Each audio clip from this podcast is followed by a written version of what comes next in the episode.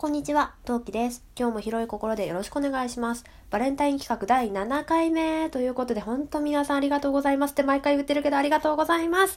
はい。それでは、今何目スタートです。はい。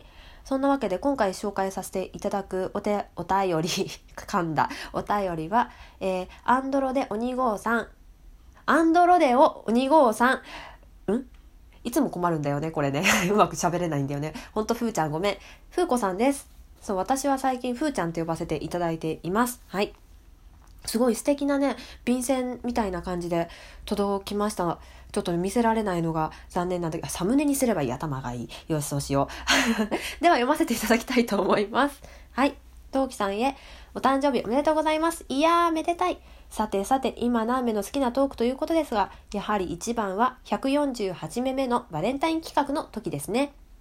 まだ今のような関係が築けていなかったのにもかかわらず、たまたま当選してしまった私のラジオをいっぱい聞いてくれた上で、あのトークをしてくれたんだなというのが聞いていて感じ、本当に今でもすごく嬉しく思っている回です。あとはその前の115と116目目のコスプレ会とか、らへんから今何目を聞いてるような気がします。私とトウキさんとのつながりはどうあがいてもコスプレの話になるや。これからもラジオトーク、ツイッター、ツイキャスなどで、えー、絡んでいただけると嬉しいです。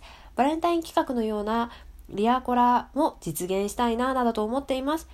毎日の生活は大変ですが、素敵な一年にしてください。関西の空から、空の下でお祈りしております。ありがとうございます。ね、本当に素敵なね、そのコルダのね、コルダっぽい便箋を選んでくださって、それにね、あの、書いてくださってるんですけども、ありがたい、ありがとうございます。148目目のバレンタイン企画。それがね、あの、風子さんとの最初の出会いだったと思うんですが、あの、うん。いや、懐かしいね。懐かしいね。いや、みんな懐かしいんだけど。うんとね、そう、風子さんにはね、どれをあげるかが、多分ね、一番 バレンタインでは一番難産だったかもしれないな。あの、多分ね、あの、横浜より難産だった気がする。で、えっ、ー、とね、うん。そう、えっ、ー、とね、そう、風子さんとは、その、その、風子さんのは確かね、最初のそのバレンタイン企画で当選が決まった後に10個ぐらいトークを聞かせて、その場でね、すぐに連続でトーク、あの、自分が興味があるやつピックアップしてダウンロードして、で、10個ぐらい一気に配信聞いて、その中の一つがコスプレが入ってたんですよね。で、おコスプレってことは見栄えがいい箱にしようと思って。だから、中身重視というよりかは外見重視で、そう、アンドロ、えー、アンドロデオ、フーコさんのは、フーちゃんのは選ばせていただきましたね。うん。で、えー、っとだ。で、115、116回目のコスプレ会ね。まあ、この、そう、このコスプレ会ね、ぜひ聞いてほしいんですけど、あの、いかんせん私のコスプレ知識っていうのは、あの、5年前の当時、5年前当時の常識なので、あまりね、あの、鵜呑みに、今のコスプレ常識だと思って鵜呑みにしないでほしいなとは、未だに思ってるんだけど、あの、多分、風子さん的に言えば、その当時のことを知っている、まあ、あの、トーカーさんじゃなくても、コスプレをね、や、5年前ぐらいにやったことがあった人っていうのはね、あの、ちょっと懐かしい、なんだろう、常識だったんじゃないかなって思います。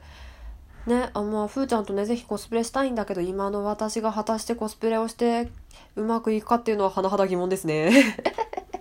いや、だってさ、コスプレから離れてさ、コスプレメイクから離れて、かれこれ何年よ。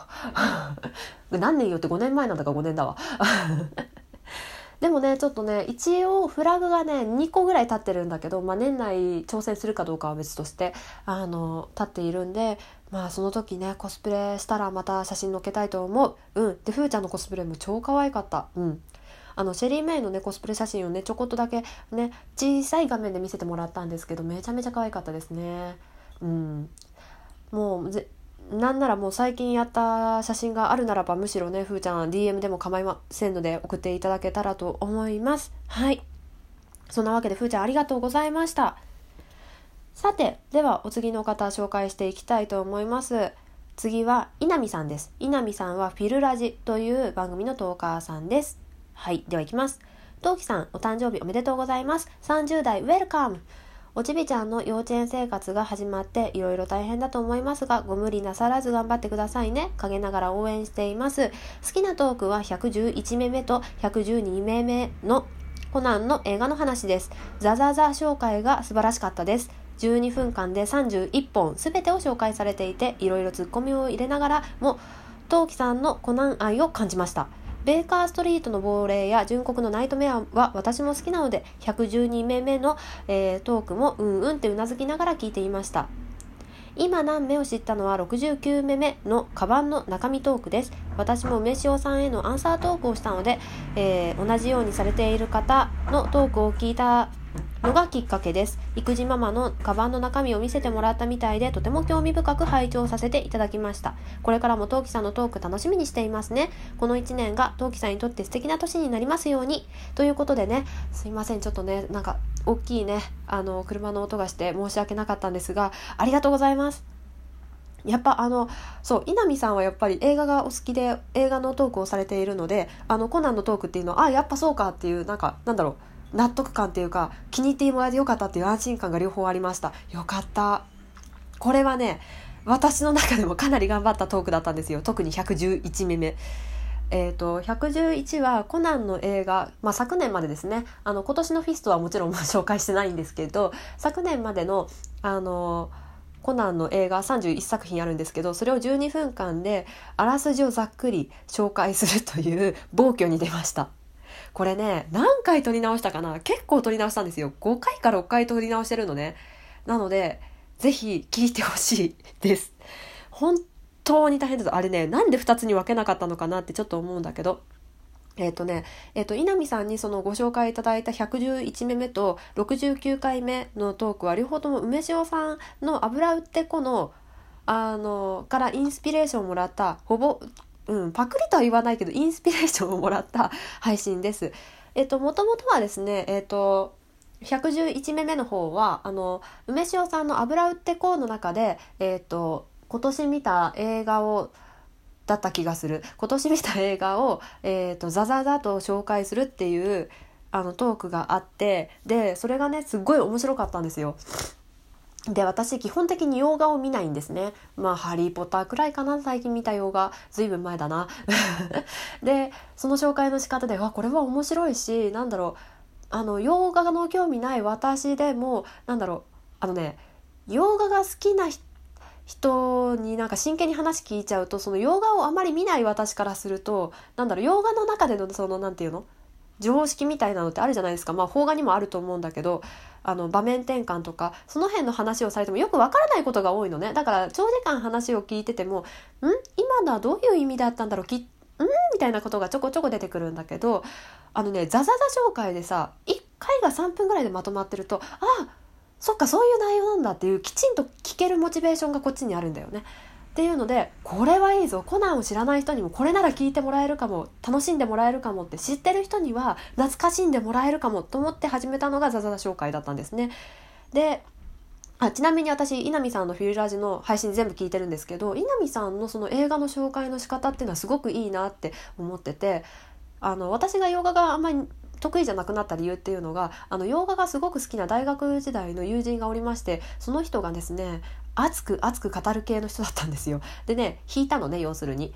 でねあのえ今のどういうことみたいな感じでなんか愛の手じゃないけど質問を入れると「いやそれはね」ってあのね大体のね洋画だとこういうバージョンがあるんだよみたいなことをね結構押し付けてくるタイプでちょっと苦手だったのでだから、ま、洋画あんま好きじゃないっていうのはあるんだけどあの稲見さんとか梅塩さんとか、まあ、洋画をそのレビューしてるなんかこういうの見てきたよっていうラジオトーカーさんの話ってすごくいいなって思ってて押し付けがましくないじゃないですか言い方良くないとは思うんだけどあのなんだろう目の前に人がいないからこそできることかもしれないんだけどあのね最近ねちょっと洋画見てみようかなって思う気持ちが若干復活しつつあってでね私のね洋画嫌いがね若干克服しつつあるのもこれもラジオトーク効果だと思う。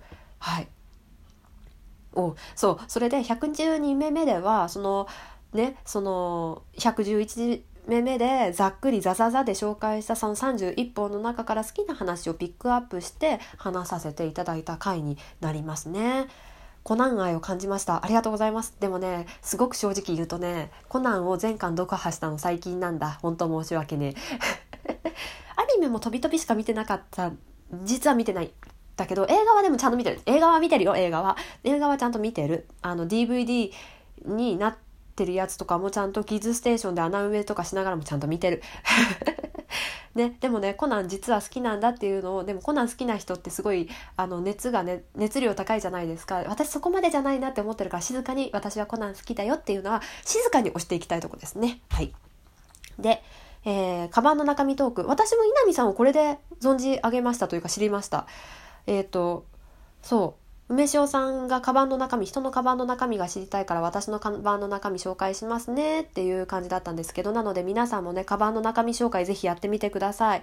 あのぜひぜひやってみてください。でね私は当時まだおちびが、えーと、このトークした時は2歳半過ぎぐらいだったのでまだちょっとベビーバッグというかマザーズバッグに近い状況だったんですね。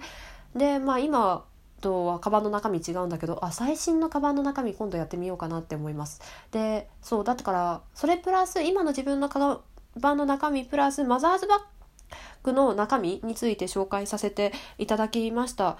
ねあの興味深くということでありがとうございます。そうマザーズバッグの中身って重くはないんだけどガサバるんだよ。というわけでねあのマザーズバッグ邪魔だなって思う人いっぱいいると思うなんだけどねそうちょっとここ、生温かい目というかね、ああって言ってうざがらないであげてほしいって今でも心から思う。うん。そう、赤ちゃん抱っこしてると前に抱えらんないしさ、ショルダーバッグにするとさ、子供にうっかり首にさ、巻きついちゃったりするんだよ。そう、いろんで、トートバッグにするとさ、うん、ね、あの子供前にいたり、後ろにいたりするとそのカバンの居場所に困るんだよ。みんな頑張ってるんだ。その辺よろしく頼みます。というわけで、稲見さんありがとうございました。はい。ふーちゃんと稲見さん本当にありがとうございました。はい。実は次回も誕生日トーク続けますので、皆さん聞いてください。みんな懲りないで。それでは、また次回配信でお会いしましょう。またね